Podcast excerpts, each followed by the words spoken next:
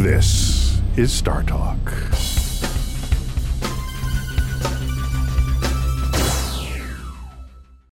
Hello and welcome to Star Talk. I am Dr. Natalie Starkey and this is Star Talk All Stars. I am going to be your All Star host today.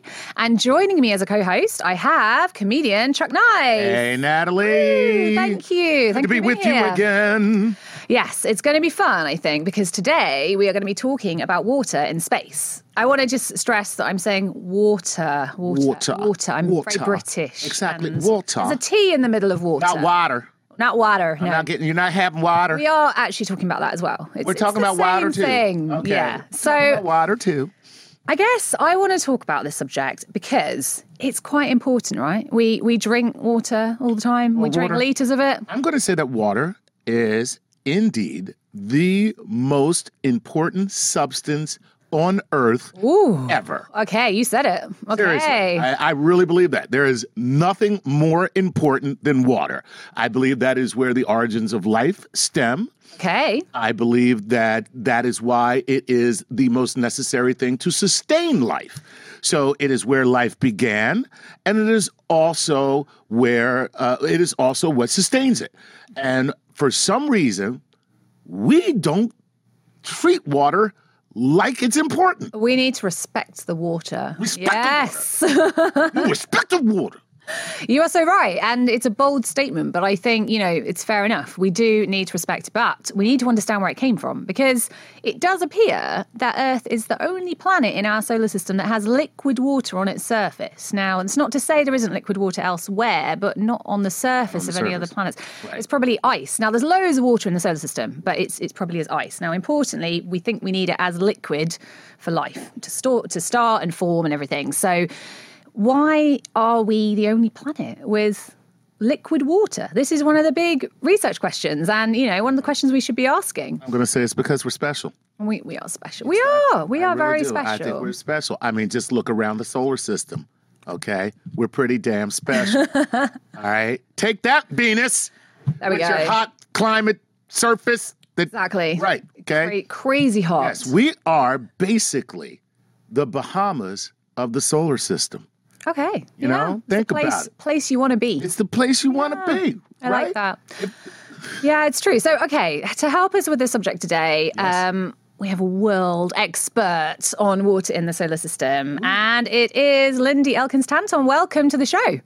Hi, thank you so much. It's all right. We're really glad you could join us. Now, I'm going to get this right. You're the director of the School of Earth and Space Exploration. Is that correct? At Arizona State University?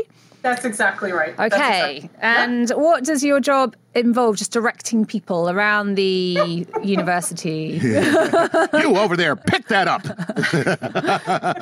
I'm Director Lindy. Remind them that we're living in the Bahamas. Basically, that's what I do. Okay, that's good.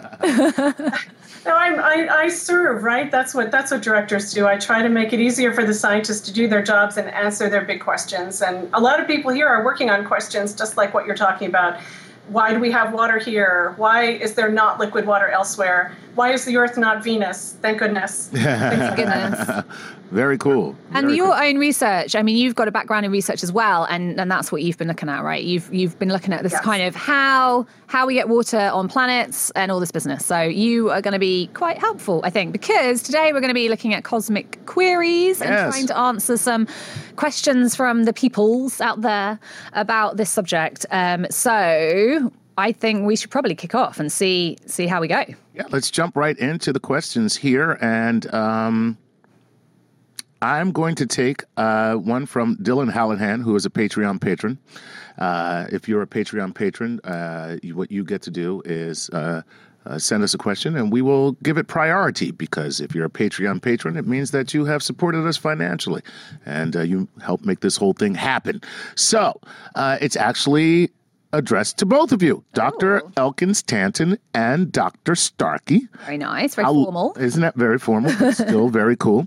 How likely would it be for us to set up a workstation in a uh, Lagrange point? Okay.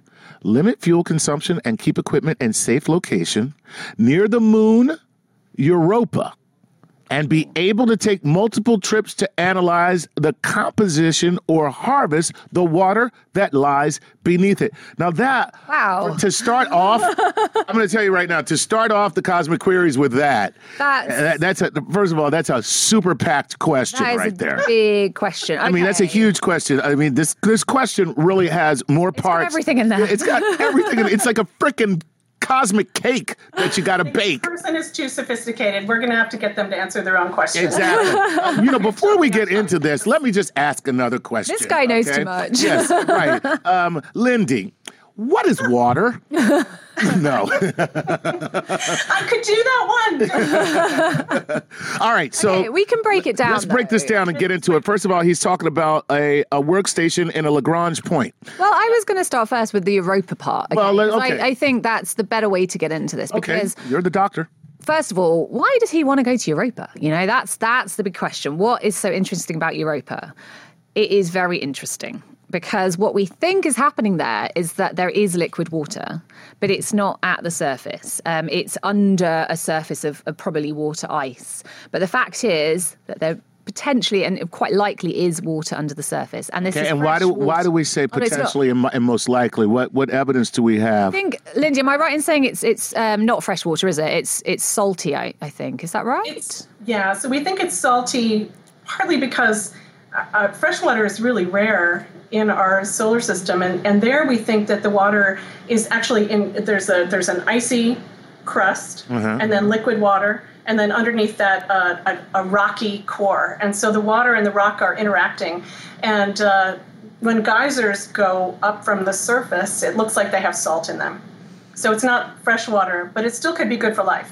yeah. And, and when you say it looks like it has salt in them when the geysers, uh, you know, create their plume into space, is that because we're able to, uh, it, it- we're, we're able to see that in, in some form? Yeah, so we can measure that that material that's Right. coming off, um, and so they know that it's you know it's got potentially some some elements in it that look like it could be salty water. Now, Okay. the thing is that planet is kind of sounding a lot like Earth, right? We've got the rocky I was about to interior. say it sounds like our poles. We've got the, the oceans, and okay, we've got ice on the surface in some places. Um, so it is one of the key places in the solar system that we're wanting to go in the future to actually look for life. Um, but first of all, we need to understand the you know the moon itself a bit a bit more. But this is, I think, why this person's asking this question. Dylan You know, is this saying is this. why we want to go there, and it, we definitely do want to go there. Now, the second half of the question, um, in terms of setting up a camp i- in an you know an orbit around it or something, it, I guess that is going to be extremely challenging. I mean, I, Lindy, I don't know what you you know about this, but I think that would be. I think first of all, we just need to probably do a flyby,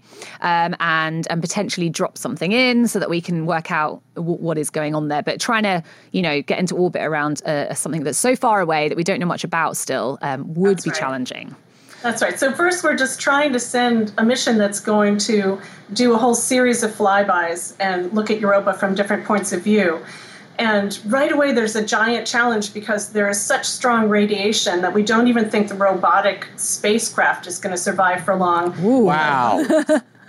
let alone a person. Now Yeah. that's a huge, huge challenge. So the Yeah.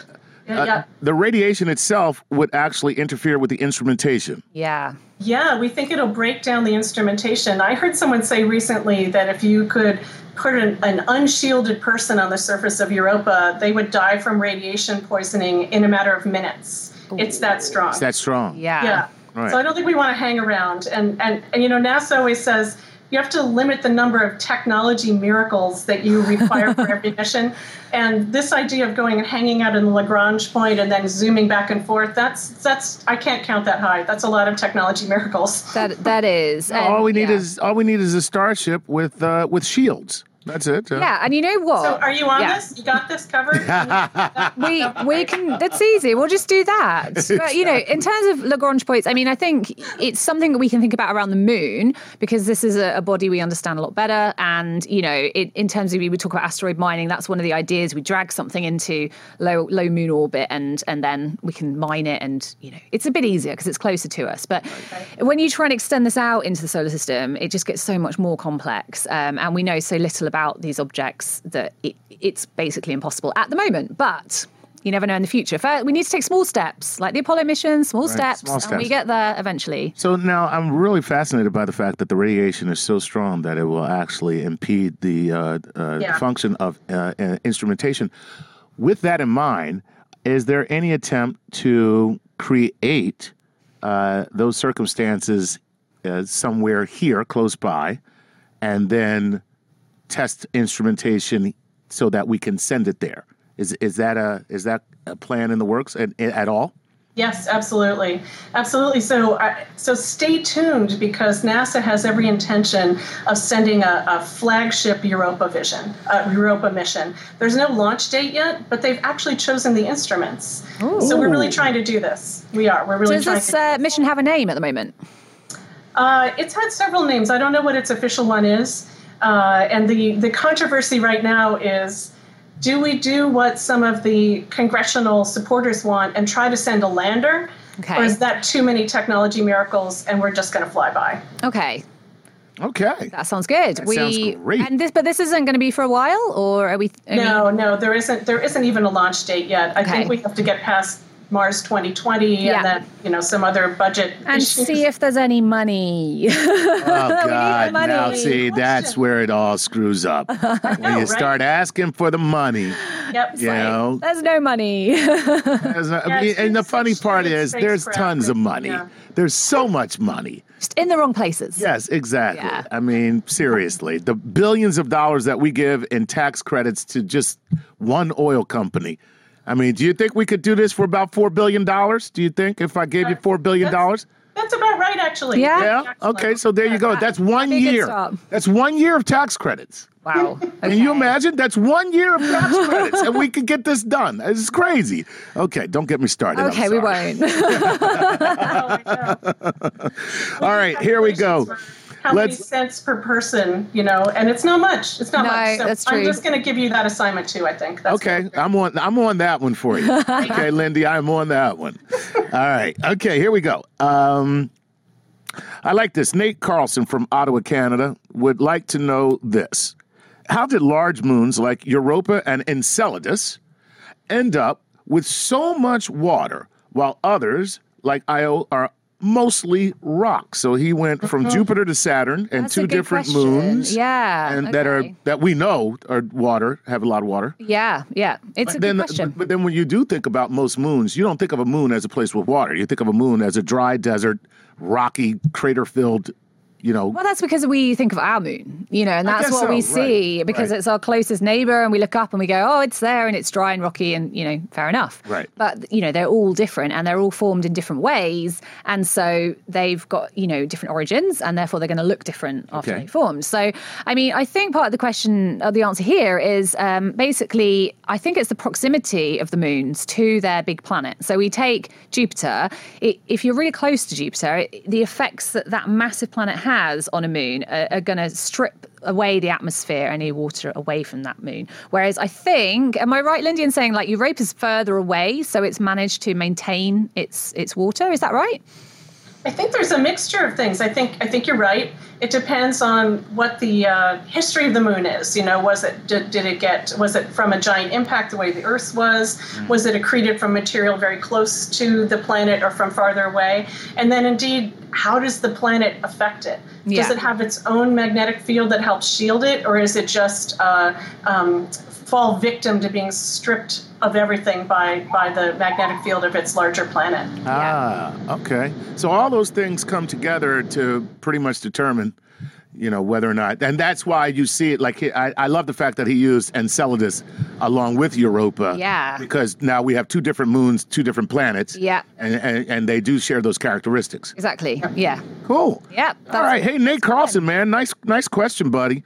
Nice question. All right, let's go to Anna Magnus. Uh, Mangus. Sorry, not okay. Magnus. Mangus. All right. It's Good. a Mangus, baby. All right. Uh, Anna wants to know this. Hello, this is Anna from Phoenix. Uh, given the fact that we only see life sustaining water in a few places in our solar system, how likely is it that in other solar system galaxies uh, there is water like we have on Earth? Oh yeah. Oh, okay. oh, great question. Yeah, we we agree on that. both. Oh.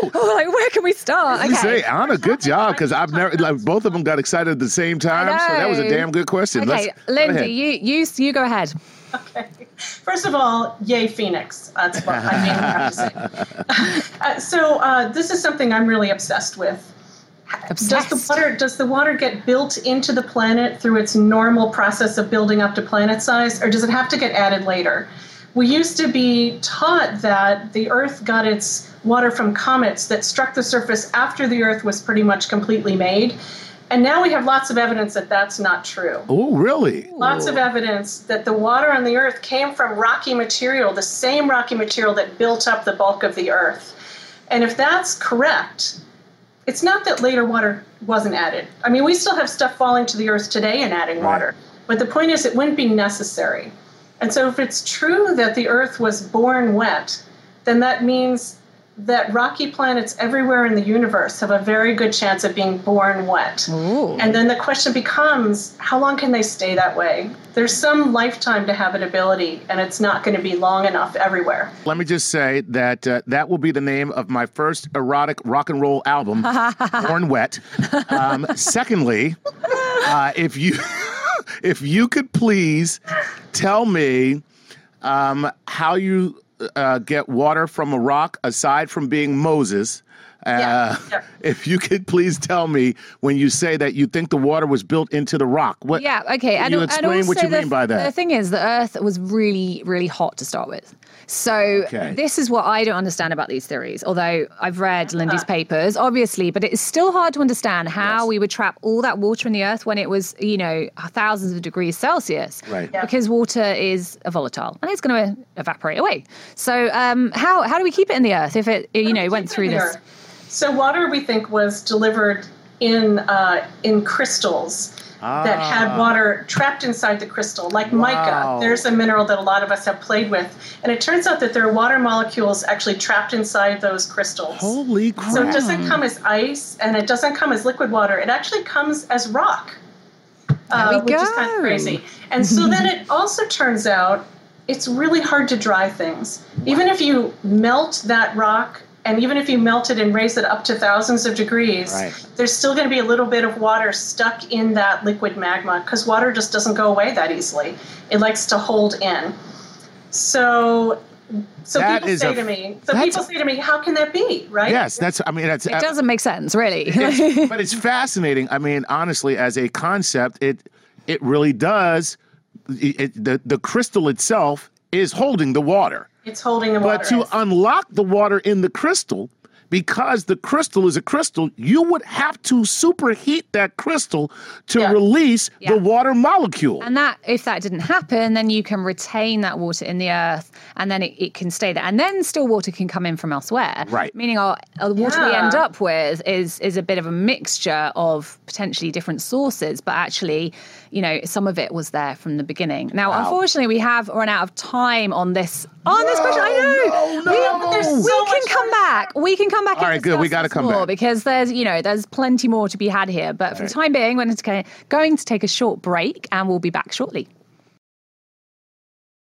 And welcome back to Star Talk All Stars. I am Dr. Natalie Starkey. I still have Chuck Nice with me here and Lindy Elkins Tanton joining us from Arizona. yes. Back to the Cosmic Queries. Back to the cosmic queries. Now, you know, we had to take a little break, but uh, I really did kind of step on on a Mongus's question when I interjected my uh, my uh, question about the crystals.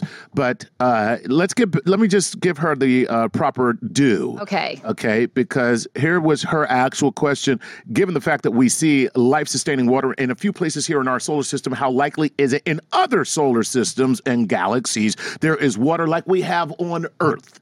So Okay. that's the that's the real That's the crux. We we got off into the crystals and you know that whole deal and Yeah. which is fascinating. It is. But uh, And it's important and and very important.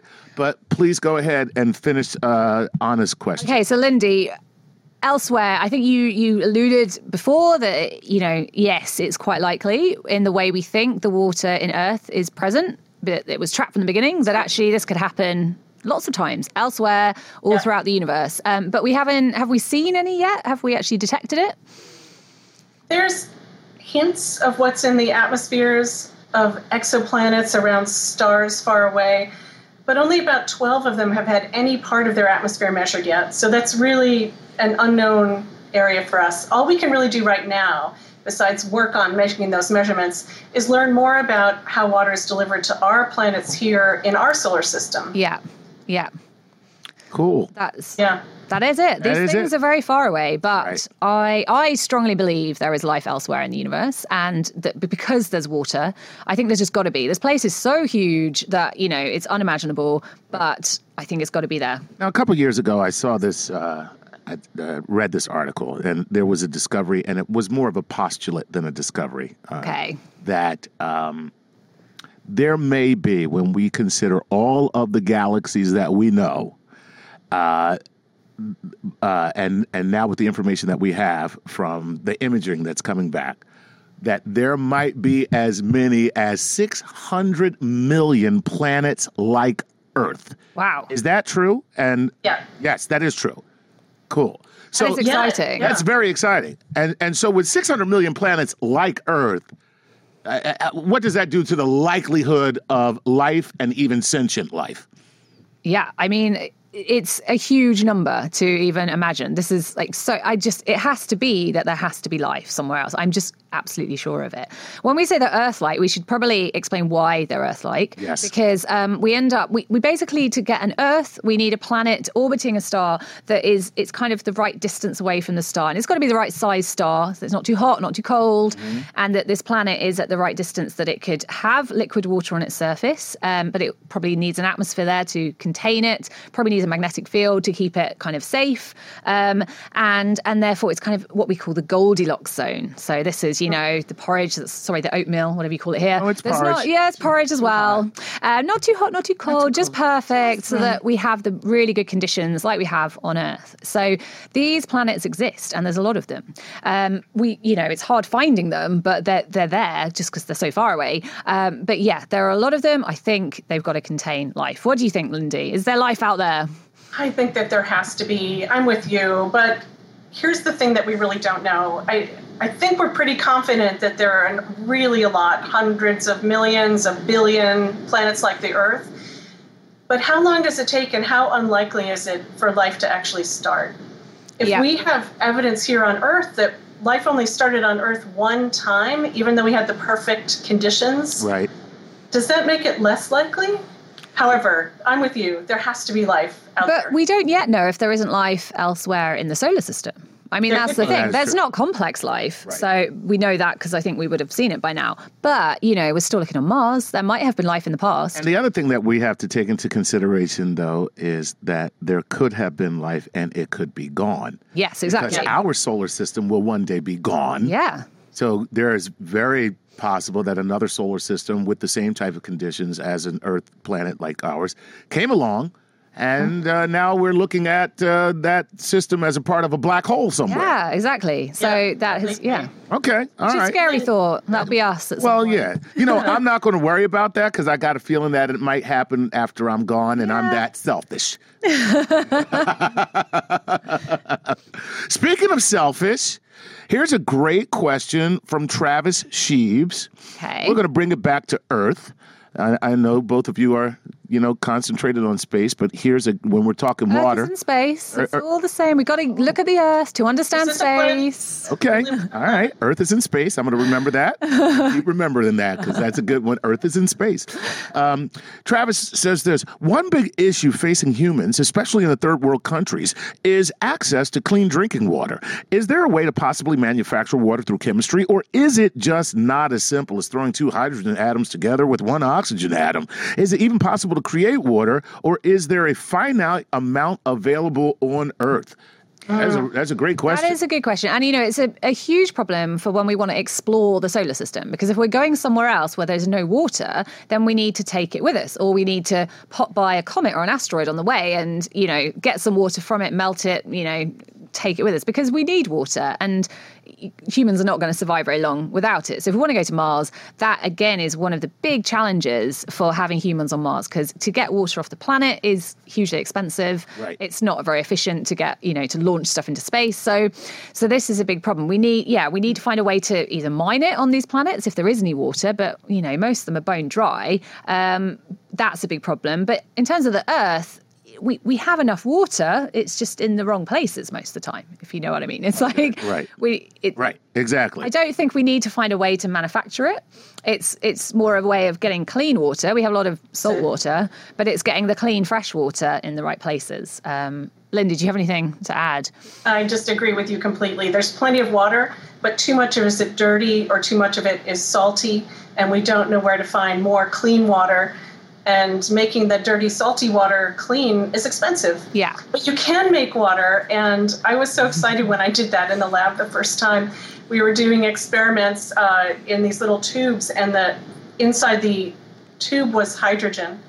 And uh, if you open the tube and the hydrogen started to burn, it makes water because when you burn hydrogen, You add you're, oxygen. You're oxidizing Yeah. it water. wow. And, uh, and and somehow making it and seeing the drops of water fall down uh, was kind of mind blowing to me because uh, you could do it hypothetically or like in your head, but this was for real. We were burning hydrogen and making water. Yep, and this is why she's a scientist because we find these kinds of things interesting. Oh, that is very interesting. I mean, honestly, you're you're you're burning hydrogen to create water. That is crazy. I mean, that's Yeah. crazy. That's a that's basically a James Taylor song. You know what I mean? That's really what it is. So Just about emotions. It's all about emotions. yes, exactly. so wow. Um, so now it, it, the fact that you've done this in a lab, uh, if we ever got to a place where we actually had to create water, uh, and this is what what he was saying, we would be able to do that. As Travis wants to know, we would be able to create water out of nothing. I guess so. And I think didn't they do this in The Martian? action I don't know. It wasn't this Matt Damon was up there doing this. That's it went it went a bit wrong, didn't it? But you know, when you're burning hydrogen, you got to be a bit careful. But yeah. Okay. Hey, Travis, great question, man. That was very, very cool. Um, like, and let me put an addendum on his question. So, um, you talk about salty water, water being in the wrong place. You talk about salty water. You talk about dirty water. Yeah. Is there now? We'll never run out of water, uh, ostensibly, because three quarters of our planet is water, and we have a water cycle. and we have a water Everything goes round right? And our round and- ecosystem is part is is creates the water cycle. Yeah. is there a way if we stay on our current course that we would actually dirty enough water that we will run out of water is that possible I don't know. Yeah, I guess. Yeah, I don't see why not because we're not very careful with it, and I guess at some point, you know, we'll we'll have to find a way to make all the water clean, and that will be hard. But we could, you know, we can desalinate the seawater. It's really expensive and it takes a lot of energy a to do energy, that, right. which is the main problem. Um, I yeah, I, I have no idea, Lindy. Yeah, and, and so the simple answer is yes, because it's a finite. There's a finite amount of water, so you could make it all dirty. But the thing that I learned recently that really shocked me is uh, most of the water that we get is from wells. It's from underground water, you know, Okay. aquifers. right Not only do we not know how much water there is in aquifers on the earth, um, almost none of that is is legislated. Governments don't control how much water you take out of aquifers almost anywhere, so we don't know how much there is, and we're not tracking it and taking care of it. wow That's worry. that's worrisome to say the I least I didn't know that till I just recently. that's a crazy so what you're saying is uh, there's no regulation on the the amount of extraction but there's A lot al- of places. Uh, uh, uh, but there's also no effort to measure how much is actually there People are beginning to work on it, but we haven't uh, we haven't gotten there. Wow, that's uh, uh, that's. Uh, I'm just going to say that's really stupid, but you know, that's just my opinion. Okay. We're Yeah. trying to grow up as as a civilization. We're trying to grow up. We're in a sort of an awkward adolescence here, but all right, all right. Hey, well, Travis, that was a great question, man. Yeah. Uh, really, really enjoyed that. All right, uh, here's a simple one, and um, this is Tom Ricks from Western Australia. There's never a simple question, is there? Though Oh. there's no stupid questions. Well, but let me, then, let oh, me just say this is a short one. okay, it's a short one. I don't know if it's simple. not sure if it's simple because our our listeners they're not simple people. Okay. True. Uh, Tom Ricks wants to know this: Is is a comet or is comet water salty or fresh? And can we find out? Oh, okay, that's a nice question. That is a nice question. Yeah. So, um, yeah, we, we can find out definitely because we can go and measure measure the water. It's it's in the form of ice, uh, so we have to be able to measure the ices. But um, this comes off as vapor when the comet goes via the sun and gets heated up. So we can measure either vapors with telescopes, or we can send a space mission and go measure these things. So this is definitely something measurable, um, and and we do do it. In terms of fresh or or salty. Um, I'm going to hazard a guess it's fresh. I should probably know this. This is embarrassing. Uh, Lindy, do, do you. I'm pass this over. Lindy, save me! Okay, ready for this? I'm going to hedge. This is called hedging. Okay. So, so when you if you had salty water and you froze it, the ice would be almost entirely fresh. And so since Oh.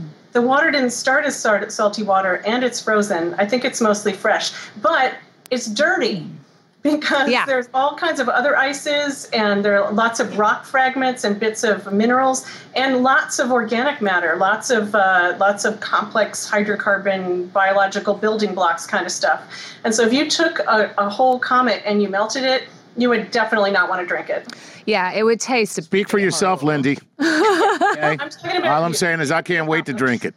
We don't just have water ice on, on these comets because of where uh, they formed. It's super cold. You can get other weird types of ice as well, like methane ice. Right, Um, and right. and so you've you've got a whole mixture. So yeah, you, if you could just get the the water ice itself, you'd probably be all right. But um, yeah, I'm not sure I'd want to be drinking all the methane water and stuff. Because there's a lot of things that once you get to a certain temperature, they'll they'll become ice. Yeah, anything. A lot of gases that will become ice Exactly. at a certain temperature. Exactly, yeah. Okay. So and all and, and all that's mixed in. And when you say mixed in, are are, are they are they mingled? Well, or are they mixed in as in you have one type of ice next to another type of Yeah, ice? I mean it's probably a bit complex because you've got you've got the dust in the comet, and these are all kind of fine grained bits of rock, kind of small pieces of rock, um, just the dust that form the solar system. Right. But mixed into that, you've got organic material, which we kind of say it's kind of gloopy. It's like uh, Gloopy, that's a nice scientific term that I like. Of, it kind of holds stuff together. It's like a glue to hold these these dust particles together. Otherwise, the comet well, it wouldn't just fall apart because there's not much acting on it to make it fall apart. But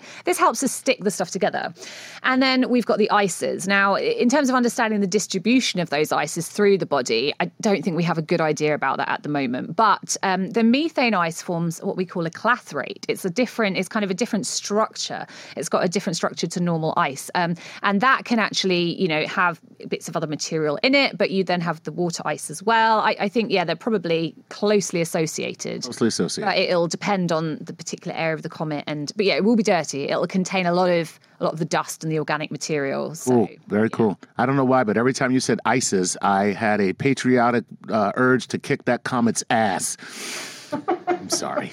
I'm sorry for that. Everyone, please, I apologize. All right. Have we got a quick one? Okay, let's get a quick one. And see, I said it was short, and you're right. It, It was- wasn't simple. it wasn't simple. It, it- it was a short question, but it really wasn't simple. All right, here we go. Uh, this is Heidi Heimler, and Heidi uh, says, "Are there any indications of possible life forms in the rocky material that may be the source of water on Earth?"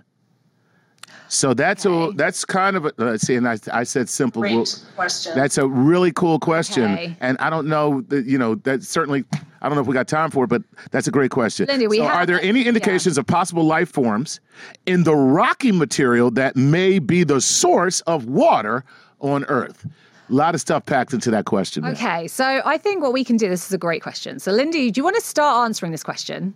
Um, Yes. We may run out of time in the segment, but we can come back because I think there's probably quite a lot to say. So, yeah. so the short answer is no, there's not. ah, What? But but why Whoa. not? We don't know why not. And so and so actually, uh, we're teaching a whole course about this in the fall to try to begin to understand why not, because no one knows. yeah. Wow. That would see that we did have You time see, for that. it- question. We had time, but then why? You know, this is some of the questions we've got to to ask, Okay. and and it, you know, it should be so. It is. It's a really good question. It is a good question. We can leave it there, gonna leave um, it there. and we're going to take a short break. But we'll be back with StarTalk All Stars shortly. Welcome back to StarTalk All Stars. I am Dr. Natalie Starkey. I'm still here with Chuck Nice and Yes. Lindy Elkins-Tanton, and we are getting some cosmic queries about water in the solar system. We've had a great time so far trying to understand this complex subject. Uh, so, you're going to Let's move on. with another question. Let's hit you with another question right here. Okay. I'm still reeling from the crystals. the ro- I'm telling you right now. Wet rock. Wet rock is like freaking me out. And uh, by the way, I, uh, for those of you listening and watching us here uh, on our video of ConnectPal, please look for my new erotic rock and roll album, Born Wet, uh, named by Dr. Lindy. Okay? Thank you very much. I want much. licensing fees on that. all right, all right. Let us move on. And this is Jalen Paxton. And Jalen uh, is coming to us from Twitter at Jalen Paxton. And Jalen wants to know this What is the feasibility of using comets to combat freshwater shortage shortages on Earth in the future?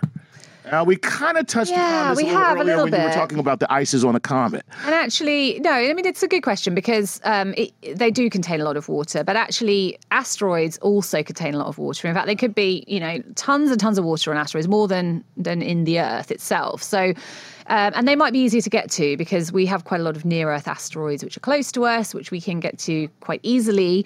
But as, I think, as we said earlier, it, it would be more useful to use those to go elsewhere in the solar system because we, you know, don't have a huge water problem on Earth at the moment. Right. So I think if we want to go to those and mine the water, we can split it and use it for hydrogen fuel, or we can use it to drink or to survive. Um, there's even talks about um, the best way to protect yourself in space is it is from the radiation. I think um, is to coat a spacecraft in in a kind of volume of Bubble of water, water. um, Like a womb. Yeah, A space womb. exactly. Oh my God. a little A- protection bubble. Oh, it's so, it's so Back safe to your warm. album. Back to your album. That- that's my second album, Space Womb. So this might be a way to do it. You know, use the water from these asteroids or comets, but it's just you know they both contain contain the water. But actually, The asteroid is probably a better choice because you're, you might find more just more easier to get to. Maybe Easier to get to they're, more water. Nearer to. There's more of them nearer to us. So yes, that would be okay. better. All right. Very cool. Very cool. Let us move on. Um. Oh God. I'm just laughing at the name. Electronic janitor. Uh, this is this from Twitter? this is from this Twitter. a Twitter At electronic janitor. nice. That's a very cool handle. Something tells me he's an IT guy who really hates his job. that way. He wants to know this: uh, Where other than Earth have we positively identified uh, water like we have here on Earth? Okay, but we have tons of different types of water on Earth. So I guess do we? We've got fre- so we, we've got fresh water, we've got salt water. Salt say. water, fresh water. Um, so yeah, lo- loads of places. It's everywhere. It's everywhere. Just it depends if you want it as liquid or or not. But I mean, we do there. We think there is liquid in loads of other places. So yeah, So now here's what I want to know, uh, based upon his question uh, for you and Lindy. Um, you know, ice seems to be the order of the day because you know space is really, really cold. yeah. But w- where does the ice get to be ice? Because it had to be someplace hot and something else before it became that ice on the asteroid or the comet. Okay. So where does that happen?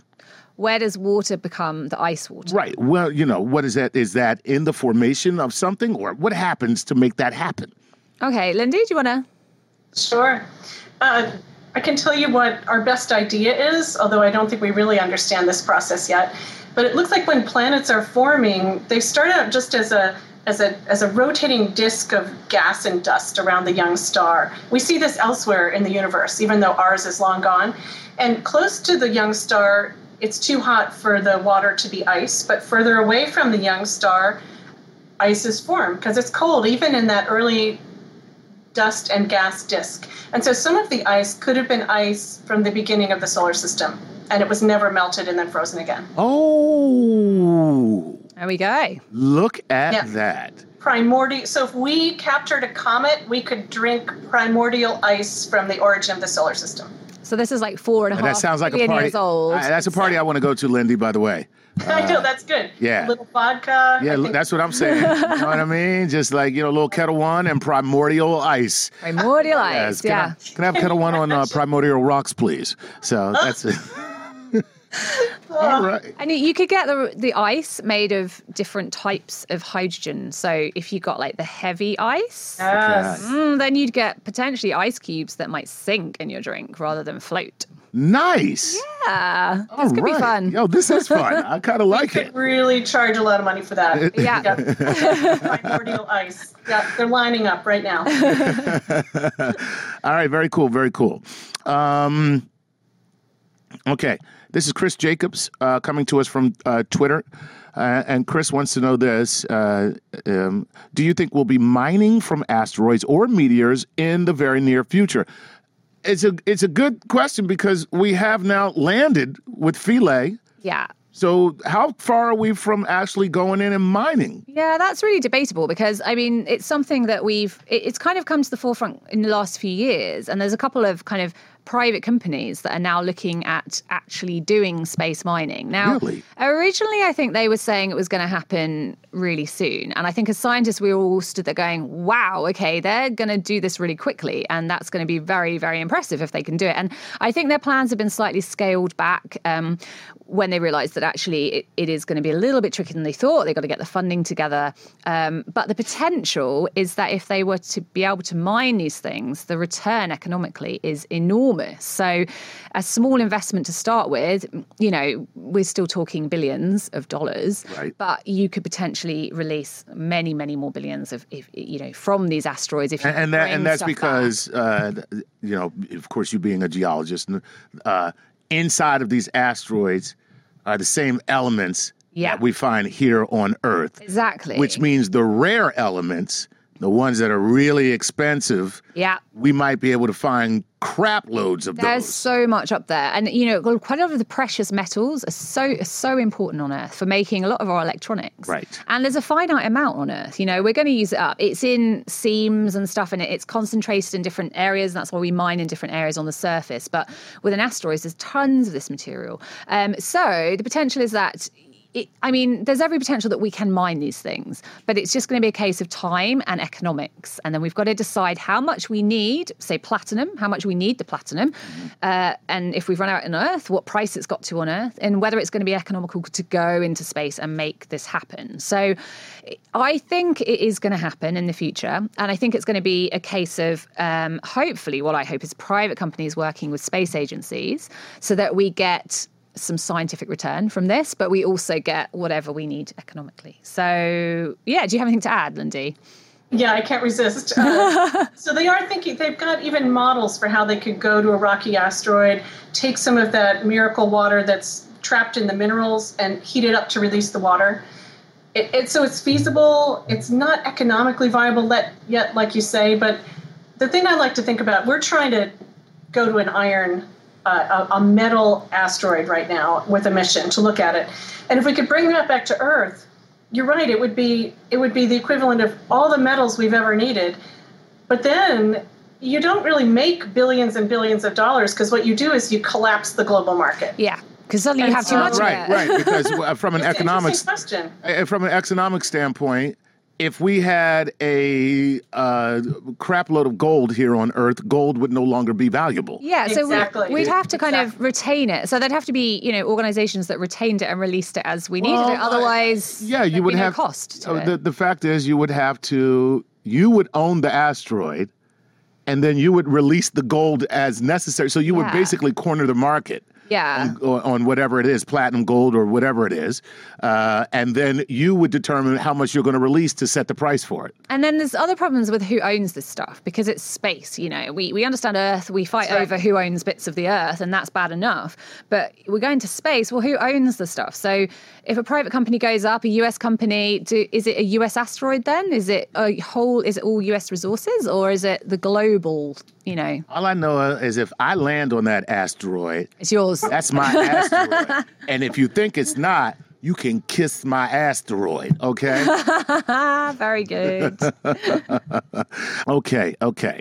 Uh, let's go with Lucas M. Rodriguez, and he wants to know which of the two icy moons is more likely to support life, in your opinion, Europa or Enceladus? Oh, that's a good one. Okay, so which one of those two mm. moons from those two planets ah, is more likely to have life? That is so. Do you know, I could not decide actually w- between those. They're both quite. I'm going to say highly likely to. Uh, they've got the right conditions almost. So I, I don't know. Do you have an? Do you have an idea? I, I don't know. I think both could. I can't immediately think of a reason why one would be more likely than the other, but the the thing that troubles me about it is that the very most likely place for there to be life on them is at the bottom of the water ocean next to the rock. Okay. And how we will ever detect that, I don't know. Well, I mean, can we just? So we've got to get through the ice. They've both got an ice layer, I guess, on the outside. Yeah. Um, so we've got to get through the ice with some kind of spacecraft and drop it in, and then get that to get to the bottom of that ocean. It's not very easy because if it's deep, you know, we'd find it hard to get to the bottom of our. We can't even get to the ocean. bottom So- of our own ocean. so the pressures are crazy. The conditions are going to be not very conducive to you know getting, uh, so, you know, to get a tr- transmitting a signal back and to understand what's there. So, so yes, I guess it's going to be hard for us to tell. Yeah, well, there you have it, uh, Lucas. You have just given our two scientists a Sophie's choice. they cannot decide. Okay, both my babies must die. I can't decide. All right, that is fantastic. Um, what is our next question? We'll come. Wait, let me see because I know we're running out of time. And We I are, saw we are. I saw a cool question from someone from the United Emirates, and I just Ooh, lost cool. it. Oh my god, people I'm are so listening everywhere. yeah. People are listening everywhere, and that is what is so cool. Um, and all right, I can't. you can't find. Oh, I can't. Oh, upset. damn it! I'm so sorry. I just marked it, and I can't. I know it's gone. Oh my god! And there's only three pages here. It's not like what the hell just happened to me. Oh my god, ladies, I'm having a stroke. Oh, it's got to be there. Yeah, that person is sad. They have to get a question. Yes. Mention them. keep yes. looking, keep looking. Uh, oh my god! What they wanted to know was, can we make a substitute for water? That's that's really what the question was. But Oh, I, I, okay. So Is the, can we make a substitute for water so that when we are traveling to someplace else, instead of having a way station, can we make a substitute for water for, for both here on Earth and for space travel? And I'll look for their name while you guys answer that. Okay, but I guess it, it yes, okay, I, I get the question, but it's understanding like why we need water and what water does on Earth. And water acts as a solvent, and it it's it's basically allows us to for thing for reactions to happen. Okay. Um, so, but and there, there are other solvents as liquids that can exist in the solar system that could do the same job, um, but we wouldn't be able to drink them or survive on them. But that doesn't mean that other life forms couldn't. But we just haven't seen those life forms yet. Um, we have like just a little bit of time, Lindy. Do you want to add anything to this? No, I, I think you nailed it. There's nothing else that will do it for people but water. Yeah. So water is it. I mean, we could make a substitute, but you know, why would you? Right? That- Yeah. That's that's really the deal. Exactly, but it doesn't mean that other organisms can. Other organisms elsewhere, alien organisms might not need water. That's the thing. But they need something that's liquid that probably that is not going to boil away and not going to freeze too easily. That they can survive in and form in. Gotcha. And by the way, it came from, okay, here's the name uh, uh, Shirag Jangla Oh, from brilliant. Dubai and the United Arab Emirates. That's us that question. Wow, and they've got you know quite a lot of desert there. Not much water going on. Uh, there, can you so, can you can you just imagine why someone from uh, Dubai might ask a question of can we make a substitute for water? I know. because I'm so tired of eating sand. They've made a city out of sand. but I'm afraid that is all we've got time for. We are like at the end. I know. fun. It was was, fun. it was a whirlwind. Yeah. But and I, Lin- yeah, I had Lindy, lots you of were fun. great. Yep, thank you Thank so you much, so Lindy. much. I really enjoyed this. Thanks yeah, so much. you've been great. You've helped me with some uh, tricky questions. You had great answers. I didn't need to, I was just nodding my head. Oh well, I'm pleased. Thank you. That's very. That's, I feel happy. but thank you so much. Um, and I'm going to thank Chuck Nice, my co-host. You've you. been fantastic. Um, but that's yeah, all we have time for today. Um, but that's been StarTalk All Stars. I am Dr. Natalie Starkey. This is StarTalk.